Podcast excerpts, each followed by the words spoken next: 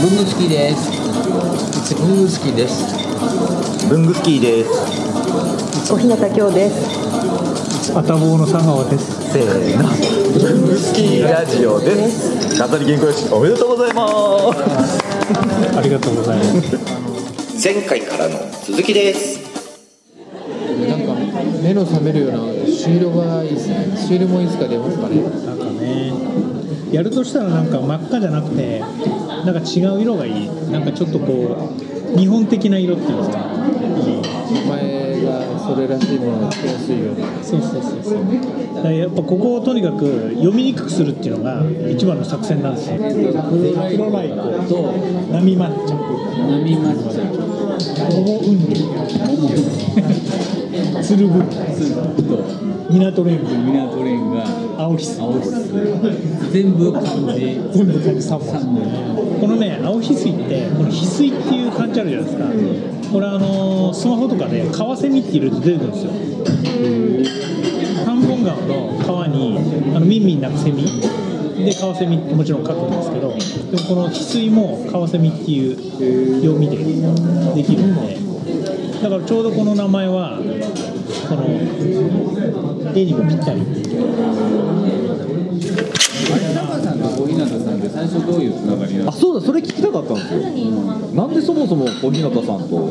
えっとね、一番最初に小日向さんに会ったのは日本手帳の会で A 出版さんに訪問して A 出版さんの清水編集長の話を聞こうっていうはい企画があって、はい。あの清水編集長ってすごいシステム手帳とか万年筆とかにすごい造形が深い方なんでその話を聞こうっていういうイベントがあったんですよ。でそのイベントにかこつけて趣味の文具学に日本手帳の会をちょっとだけ紹介してもらうっていうあコーナーがあってそういうイベントがあったんですよ、ええでそこにこう日向さんもいらっしゃってライターとして。ライターとしてえいらっしゃってでその清水編集長と小日向さんがなんかそこでイベントの中でいろいろ話をされてたはでその話を聞いててあ小日向さんって面白い人だなって見てたのが始まり。小日向さんがその平田インダーをツイッター上で褒めてくれたのを僕が見つけたのは見つけたんですよ。小日向さんの自分のあのツイッターの ID で平田インダーか勝ったみたいな。あ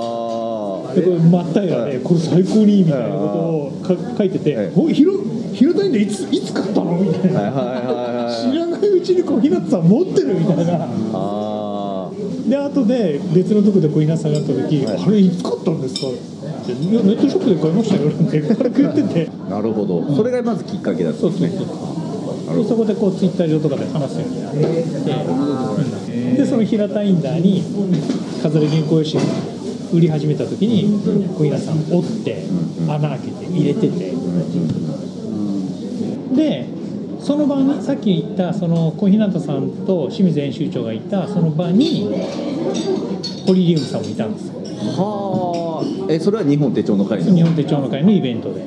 それだからスタッフとして行ったっていうよりは日本手帳の会のそのイベントに参加したっていう感じすごい。たもうそこで実はこの3人はそうそうそう。出会ってたで気づいたら堀江ムさんと小日向さんは小日向さんでこうつながってたってことなんだえー面白い面白い。な面白いですね。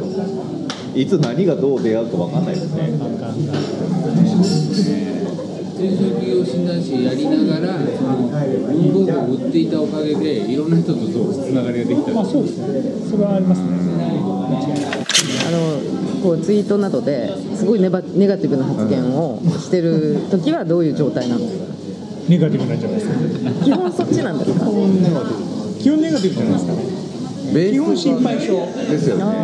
だからこれもらった日の夕夜は帰帰りは超暗い。ですリゾットで大賞でグランプリを取取ったその日の夜はもう真っ暗えそのあの日ってみんなで一回お祝いの飲み会してますよね。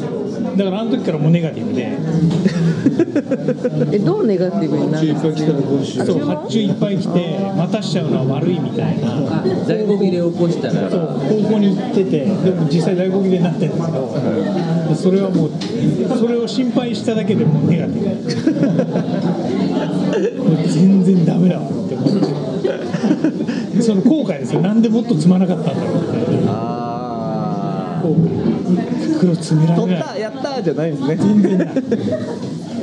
えそれ飲み会の時はどんな感じだったんですか？飲み会の時にあんまり喋ってませんでしたもんね僕ね。うんまあ喜んではいたけれどももっとあのねあの文福堂の桜井さんとかもいらしたし、えもうそちらのみんなの方が盛り上がって。わわだから僕より僕の周りの人たちの方がみんな喜んでる本人は在庫の心配してる 今谷さん電話かかってきて向こうが言うんだよ面白いよ電話かかってくるんですけど問屋から電話かかってくるじゃないですかで問屋さんが取り扱いたいと思うんだけどどどうですかね納期は今すごい在庫が薄いって聞いてるんですけどみたいな。もう向こうから言ってくるみたいなどこでその情報を得たんですかみたいな。もうツイートやダダ漏れや 納期はどのぐらいなんですか？みたいな。そもそもその商品発売しようってした時は家族自体は反対そこは反対そこも反対なかったんですか？えだって黙ってやっちゃった。の黙ってたんですねそこは。借金するのも黙ってやってるんです借金なんて黙ってやっちゃう借金なんて黙ってやっちゃうんですかうん、全然。分かってるからうちのやつも。そこは。僕が何かやりたいっていうのを止められないっていう。あ分かってるからいやいい奥さんですあね。ええでもね今はうちの妻なんか袋詰め手伝ってくれるし。あそれはいいですね。小野さんね僕はうちの妻に本当に感謝してる。もうだって会社辞めさせてくれたんだよそうですね。あ言わないけど大手ですからね。その話したらね僕泣いちゃうけど最後の会社の最後の最後の日やっぱ先輩たちがま最後の日だから一緒に行こうぜって言って飲みに一緒に行って3次会とかまで行ってで結局電車なくなってあの同じ方向に帰る先輩がいたんでタクシー一緒に乗って帰ったんですよ。で先輩途中で降りてで僕あとじゃあ残り払いますね。って話になって行ったんだけど財布の中で金があんま入ってなかったんですよ、最後であともうワンメーター上がったらお金払えなくなっちゃうっていうところまでタクシーギリギリまで乗ってでそこから降りて歩いて家帰ったんですけどその歩いて家帰った20分ぐらいで飲んでたしえちょっと気分的にちょっとこうブルーになってきて。えネガティブ発動や。そう。最後の日らしいちょっとうるさってきて。で何を思ったかって子供2人いたんですけどもう生まれてね。2人いて。この2人連れて実家に帰っちゃったんじゃないかっていう。あもうふつふつとこう出てきてでもなんか本当泣きそう半泣き泣きそうになって足取りで家帰ったんですよね3時とかだったと思うんですけど34の、34家帰ったら玄関開いてて電気つけて待ってたんですよ最後の日だから最後の日だからえそれ何時ぐらいですか3時夜中3時で帰ってで「ただいま」って言ったらうちのやつが一言「お疲れ様」って言ったのを聞いてもう涙がぶわー出てきていい話だ。でそれは本当に今でも覚えてる。うちのやつにその話すると全然覚えてないって言うんだけどあ僕としてはもうそれがやっぱりうちのやつにその後聞いた時はもう結婚する時にはこの人はもう将来会社を辞めるんだなっていう結婚したみたいだったしで診断士の先生方にその独立した人に聞くと必ず反対するのはまず奥さん。はいはいはいはいはい。近いとこから。そう辞めたいっていうとまず子供小さいのにその辞めたら困るっていうのが奥さんが反対する。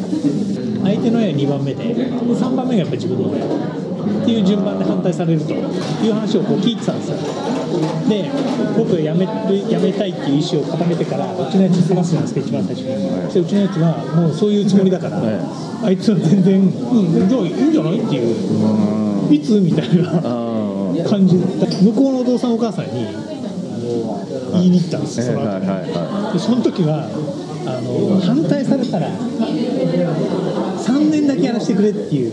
うんなんて理由付けっていうか、はいはいはい。それを用意しといて、行ったら向こうのお父さんお母さんが実は銀行員だったんですお父さんもお母さんも。硬いから、はい。絶対反対されると思ったから。だからその3年っていうのをえったんで言おうと思って行ったんですけど、向こうのお父さん意外と簡単で、時代じゃねえかって言ったんですよ。でお母さんの方はお父さんがそう言うならみたいな感じで 全然反対されなくて。ああ最後うちの親父おふくろのところに行ってでもうここねクリアしたんだからもう親父おふくろ平気だと思って行ったら一番反対したのはうちのおふくろで。反対する順番の一番下の人が。そうそうそう。いやうちの父親がね個人タクシーやってたんですよ。で個人タクシーをやるときに一番最初すごい苦労したらしいんですよ。あ始めた時は。あはいはいはい。でそれで苦労してるからうちのおふくろが一番反対してでそこで3年や3年起動ですよ3年間だけやらせてくれってうちの母親に後から聞いたらなんであそこで反対したんだって話を聞いたら苦労っていうのを前面に出して言ってたんだけどお前みたいにモテない男がね会社辞めたら奥さん逃げると。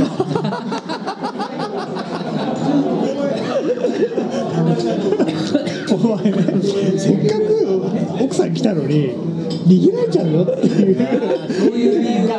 があった我が我が息子はモテないと。そうそうそう我が息子モテない。これで嫁さん逃げられたらもう二度と。結婚できないっていう。だからさ今こんなにモテモテなのモに、ね、テモテなのにねだからうちの娘にこの間うちの娘に言われてすごいショックだったのがお父さんはお母さんしか選択肢がないと。お母さんはお父さん以外の選択肢がある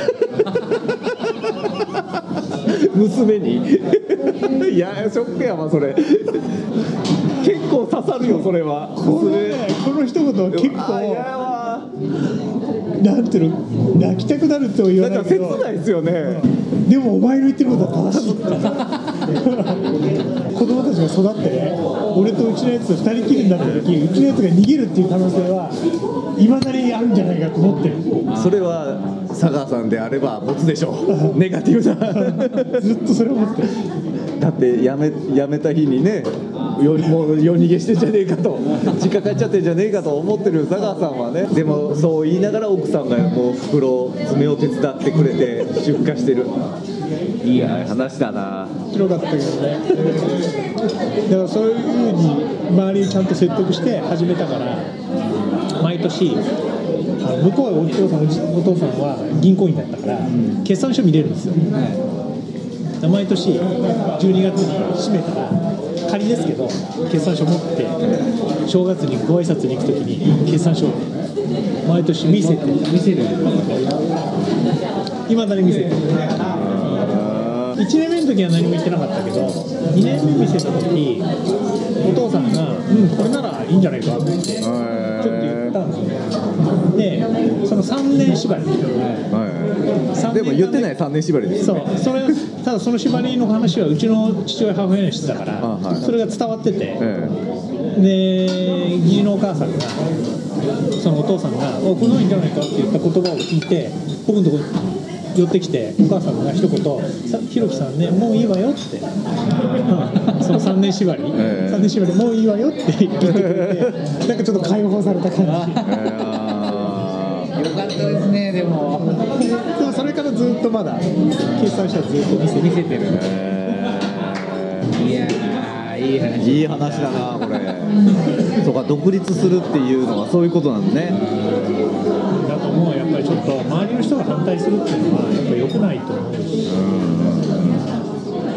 いざピンチになった時にやっぱ応援してくれないと思うんですよね反対周りが反対したそう周りが反対するともちろんそれなんだろう周りが反対してるから反動で頑張るっていう人もいるんだろうと思うんですけど。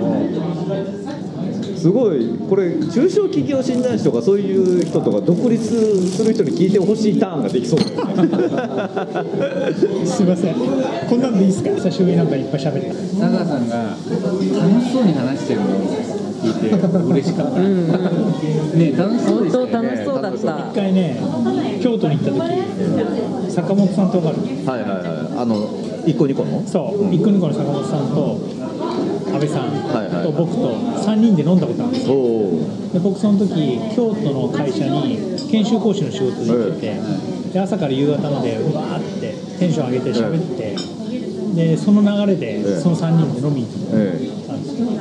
で僕そのテンションの高いまま行ったから、えその飲んでる時もわーって結構喋ったんですよ。うん。そしたら後で坂本さんとかに「この人と思わなかった」って。言 われて分かんない。多分そうじゃないかな。じゃあ小日向さんそろそろ締め締めようと思います。じゃあ今日はお忙しいところ佐川さん小日向さんありがとうございました。ありがとうございました。今日のゲストは小日向京さんとアダボの佐川さんでした。ありがとうございました。いやー楽しかったですお疲れ様でした